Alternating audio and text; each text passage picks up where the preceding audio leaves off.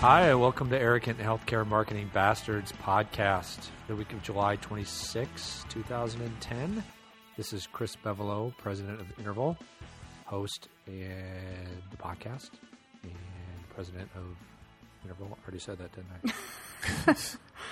didn't I? Just in case you missed it the first time. Just in case you missed it, make sure you know. So who's laughing? Who am I joined with today? That's Jackie, right? That'd be Jackie, not president of Interval, but account coordinator with Interval. How did this happen? And Adam Meyer, design director at Interval. Oh, that's a pretty scary start. I'm not confident at all moving forward. Should we just take it over from here, Chris? Call it off. Yeah, we should. No, it'll be fun. We can just bleep out the parts where I stumble. How about that? Nice. Just be a lot of beeps. Okay, a couple housekeeping items. Bring this meeting to order. First of all, we want to mention the Mission networking event, which is Tuesday, August 3 at The View. Of course, this is for our folks in the Twin Cities, or if you happen to be passing through that day, love for you to join us. Mission stands for Minnesota Healthcare Strategy and Communications Network. Correct? That's right. I always have to think about it, though, when I say it. Yeah. It's one of those acronyms you wonder if it was made up just so they would be able to say mission. I know, exactly. Well, yeah. And if you really want to pronounce it right, it's more like, Miskin, bring in the laundry. It doesn't even spell mission, yeah. No, it doesn't. It's all good. So that's from 5:30, 7:30. And then the following week, of course, is the big bash in town, our 15th anniversary party. Woo! August 12, Thursday, August 12 at 6 at Vic's on St. Anthony, Maine. If you would like to join us, we'd love to have you. Bring friends, bring whoever. You can RSVP at info@thinkinterval.com. And we also have more information available on our website. So if you need more details, you can check it out there. Maybe we'll provide a link directly to that, though we are going to put something up on our homepage pretty soon, so you shouldn't have to look far. Nope. So hopefully we'll see you at both of those events. Yeah. Dear listeners. They should be fun. We used to say dear listeners. I do not know. Somebody said that? I think so. Maybe not. Well, I just said it. How about that? We started it. We didn't start the fire. Okay. So now moving on to In the News. And this was something that you pulled from an article, Jackie, on Health Leaders Media last week. Correct. Though I saw it in a lot of different places. And that's that Sanford, what was called, well, they call it Sanford MeritCare. I'm not sure if it was ever officially called that. But the two organizations that were Sanford Health and MeritCare, which merged in 2009, are now officially known as Sanford Health. So basically, MeritCare is taking the Sanford Health name. And that's big news in our neck of the woods because that's a massive system. Yeah. And it's and the article, so it stretches the Dakotas, it goes into Iowa, it goes into Minnesota. They're being pretty aggressive with their expansion. It's something the article calls out as well. What you can't tell from this is really how that name is going to carry over. Let's see. It says somewhere in here. It says it says basically the Sanford name will now appear in front of all named entities throughout the system. Now, I don't know what that means. So if you were the MeritCare Hospital, will it now say Sanford Health MeritCare Hospital? So the stories I've read in this article kind of makes it seem like it's going to be a unified brand. All Sanford Health, MeritCare goes away. But that statement makes it seem like they're just sticking Sanford Health on anything that was already existing. We can't really tell from this article, but it brings to mind another huge branding shift where I was interviewed for an article in Strategic Healthcare Marketing, I guess was the name, in June. Strategic Healthcare Marketing was a magazine. And Clarion Health, which is based in Indiana, changed its entire system name to Indiana University Health because their kind of their anchor hospital is a teaching trauma care center in Indianapolis, the Indianapolis University Medical Center. So they wanted their whole system to reflect that. But they have community hospitals in their system throughout Indiana, and those names aren't changing. So it's kind of serving as an endorsed brand, which you'd rather see them just go, you know, if you're going to do it, just do it. Right. And slap unified across everything. So you can – there's a link to that story on our home or our press coverage page. But it'd be interesting to see if Sanford goes the same direction or how they pull this off. Well, we know they've got a theme song anyway. They do?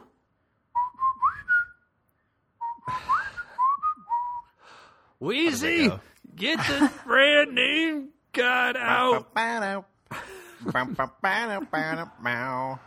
That's awesome. Oh, wow. I wonder if they ever use that in any of their like events or anything just for humor. Probably not. Probably not. It's very accurate. See if that's on iTunes. I need to get that now. I bet it is. It should be, right? Is it just called the theme song from Sanford and Sons? I would guess so. You guys are too young for that, right? You never saw that, did you? Well, I saw Sanford and Sons. I wasn't certainly knee high to a something. Oh, well, he knew the theme song. You must have seen it on like Nick at Night or something, because I believe it was the mid. I mean, I was like 10. So were you even alive when I was 10? Was that the 40s? That's funny. Yuck, yuck. I was born in 77. Yeah, so I don't think you were even alive, dude, when it was on. I could be wrong, but... It was probably reruns. Yeah. Well, we'll find a link to the Sanford and Son theme song so people can download that if they want. Mm-hmm. Tie it all together? Tie it all together, yes. Okay, so let's talk about branding a little bit. We had a good conversation last week about the Old Spice guy, and we won't rehash that necessarily. Adam and I talked about how their campaign has helped kind of rejuvenate an old, stodgy brand, which is Old Spice. And we actually have a blog post that kind of goes deeper into that we just posted yesterday. We'll provide a link to that. And it kind of asks the question whether advertising alone can rejuvenate or change a brand. And the answer is it depends. So kind of look at Old Spice and how the advertising is really what's changed it. They didn't really change the chemical makeup of Old Spice body wash, but it's a little different equation when you talk about hospitals, more complex products. So, but I happened to jump in last night, just by coincidence, into the middle of the healthcare social media Twitter chat, pound HCSM. You guys remember that? I do, yeah. Yeah, it's been going for a long time. It's I think it's like 3 hours long. It's huge. On Sunday nights, right? Yep. It's on Sunday nights, and it was my first foray into Twitter. This was serious foray, January of 2009, where I was just like, oh my gosh. Captain's log. Yeah, it was amazing, right? But it's very, very focused on social media, so I don't participate as much as some of the other ones that I used to anyway. Just because it strays away from kind of my real interests of marketing and branding. But last night, I just happened to check Twitter and saw some posts from folks we know like Chris Boyer, Nick Dawson, talking about brand. And Chris was imploring me to jump in, and I said, no, I'm just gonna watch and see what people talk about. But one of the threads, you Twitter voyeuring. I was Twitter voyeuring. What's it called? Lurking. Voyeurism? There's an official name for it. It's called lurking. Yeah. Yeah, and I got some crap for that as well because I said, I don't know if I feel comfortable jumping in the middle. I feel like I'm butting in.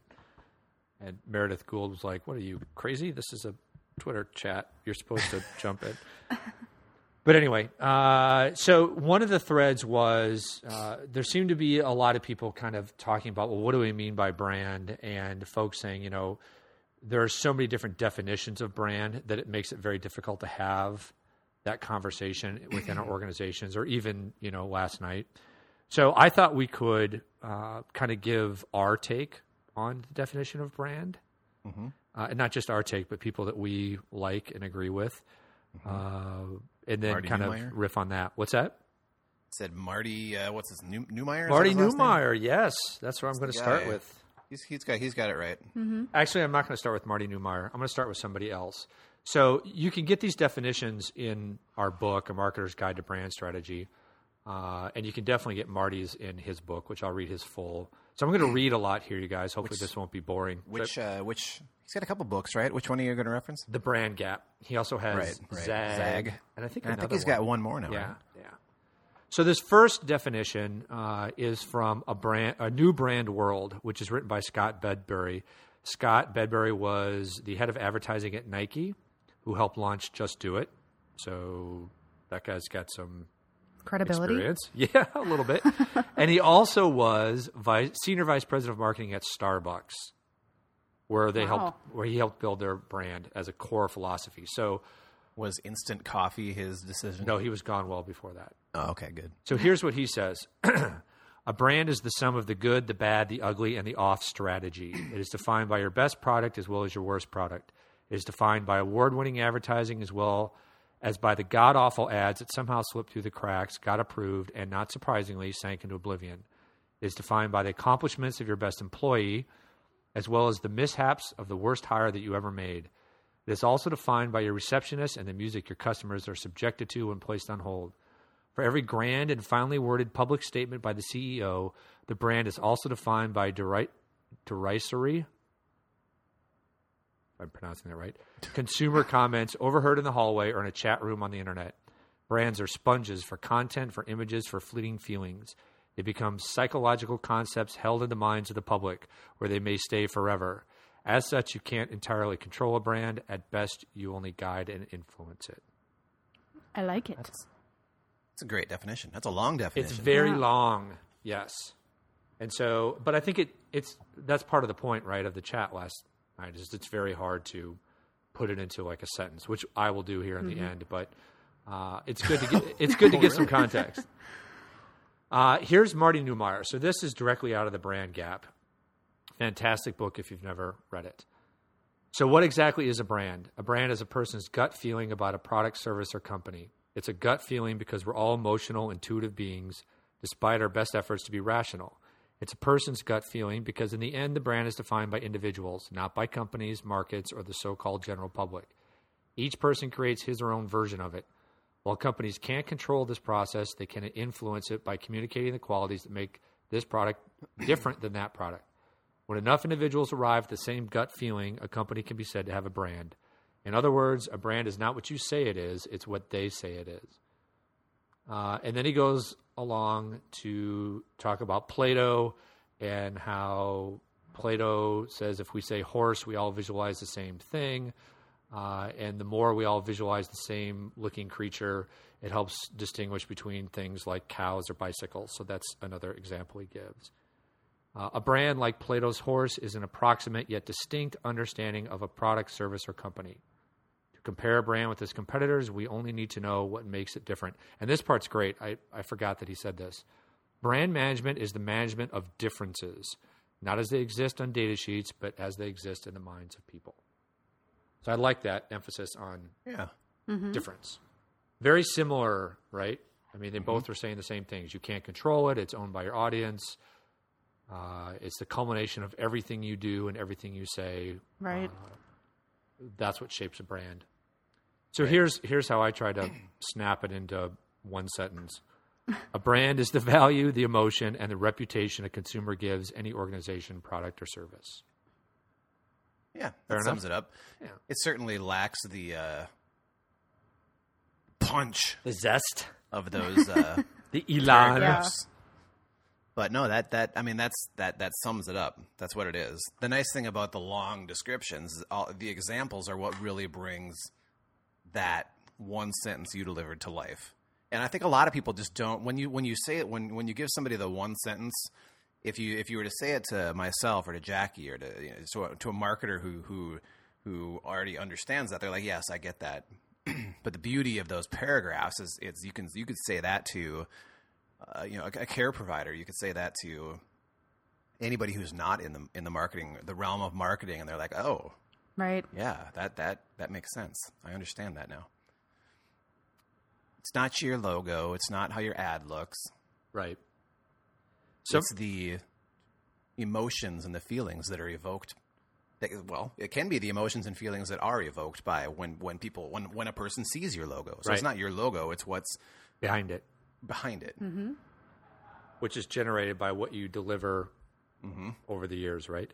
So somebody posted last night that like the official definition they found somewhere was a brand is, you know, like a seared mark in an animal. Right.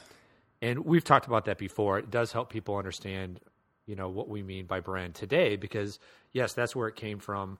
The example I always use is, you know, back in the day, I'd brand my cattle with a B for Bevelo, or let's say a C for Chris. It'll be easier for people to actually understand. And then CB. And you, Adam, would brand your cattle with an A, and that's where brand came from. It was the symbol, right? Mm-hmm. But what happens is, you know, over time, I'm a cheap bastard. I don't feed my cattle well. I leave them out in the elements. And when I bring my cattle to market, they're skinnier, they're underweight. Adam is a master rancher. He feeds his cattle organic compounds. He treats them nice. So when they come to market, they're fat and beautiful. And so folks in the market start associating those qualities with that symbol. So when they see the C, they mm-hmm. start thinking, oh, you know, if I want to buy something on the cheap or I don't, you know, I can't afford good stuff, I might go to Chris. But if I really want the best, I'm looking for that A. And over time, those symbols start to, you know, hold that value even when the reality doesn't even apply. If I were to happen to bring a fat cow to market with my C on it, people would still have that brand equity in their mind that, well, there must be something wrong with this cow because it came from Chris. So that's why it takes time and effort and investment to change that brand perception. I would have to bring fat cows to market for a period of time before people started changing their brand association. Mm-hmm. Does that make sense, or is that a real... No, that's a very good example. Are you holding your head in pain, or was that a moo? Yeah, no, I'm agreeing. Adam really is a rancher. He is. I communicate real with my cattle. They hear me. They feel me. They listen. And that's why they're so happy. Happy cows. That's why they're fat. Fat and happy. Yeah. So... there were some posts that I thought were I wanted to just give credit to one that I thought were worthwhile. Mike Hills, who goes as @HillArch, and we'll provide a link to him. I'm sorry, @HillArch. He lists his description as bio design, consulting, flash, and illustrative services. He commented on this by saying, just do the right things and do them well. Brand will take care of itself. Then all you need to do is communicate it. And I think that's a great way to, you know, you want to try it if you mm-hmm. can. Focus your efforts. You want to try to make sure your focus efforts are differentiated in the market. But it really is about doing the right things and doing them well, which is the Mayo Clinic example. Yep. Which we talk about all the time, right? Mm-hmm. And then I got another great brand learning last night when I stumbled across @Boogordoctor. What the hell? What does that spell? Say that again. It's @BoogerDoctor. It's a pediatrician, like a, what do you call him, an ENT? So booger what? Pediatric ENT, and his Twitter handle is @BoogerDoctor, which I thought was awesome. I'm looking him up. That's kind of funny. We'll provide a link to that too. And I asked him if we could give him props in our podcast. I just thought that was great. That's great. Naming. How do you spell booger? Well, he spelled it BOOGOR, and I think O-R. I would have spelled it ER. Yeah, so I don't know if maybe the other booger doctor was taken. Boogor. Well, he spells it OR. So, man, I'm not bringing my kid to a doctor who can't even spell booger. just kidding. That might have been. I love that. I thought that was really cool. Yeah, that's cute. No, it is. It's creative. Yeah. Props to this guy. All right. So is that enough about branding? That's a lot on branding. Yeah, that was good, though. All right. Ads we love. Jackie, You're going to have to describe this ad. I have seen it and I have watched it, but I will let you describe it. Should I start rapping? I'm watching it here. You should have seen this. Well, it's the it's for Yahoo, and it's. Yeah. Sorry, I was watching it. Sure you are. It's for Yahoo, and which actually took me about 5 times watching it to figure out it was for Yahoo. But it plays the Kanye West flashing lights sound or music, and then there's this stereotypical white dude in his office who kind of ends up walking through these scenes like he's a celebrity and is basically lip-syncing the whole song. But yeah, I guess I just think it's comical because it's the stereotypical, you know. I'm waiting for the... Stay close to the... Why? I'm waiting for the delivery here. Right. Yeah, I know. Like why it's happening. That's what I mean. It's like a minute-long commercial, and then you finally figure out the why, like, in the last 3 seconds. What do you think the why is, Jackie? The why is... You mean, what's the purpose? What's the purpose of the creative, yeah. Well, it's for finding entertainment news on Yahoo, I believe. Right. Yeah. So the why is just, I don't know. That's a good question. Right here. It's like you're all in. You're a part of it. You're involved. You're living it with Yahoo. Right. There you go, Adam. Because if you're so up to date, then you're part of the scene. There you go. But I think it's just funny. Do you guys, or do you disagree? No, it's cute. It's fun. It's fun. It's definitely fun. Yeah, it's fun. It's not. I would say I'm probably not drawn to it as much just because I'm not drawn to R&B or the bling lifestyle. So it doesn't really. I'm probably not their target demographic. If they have another version that's like hard rock and maybe some southern rock or something, then I'll be.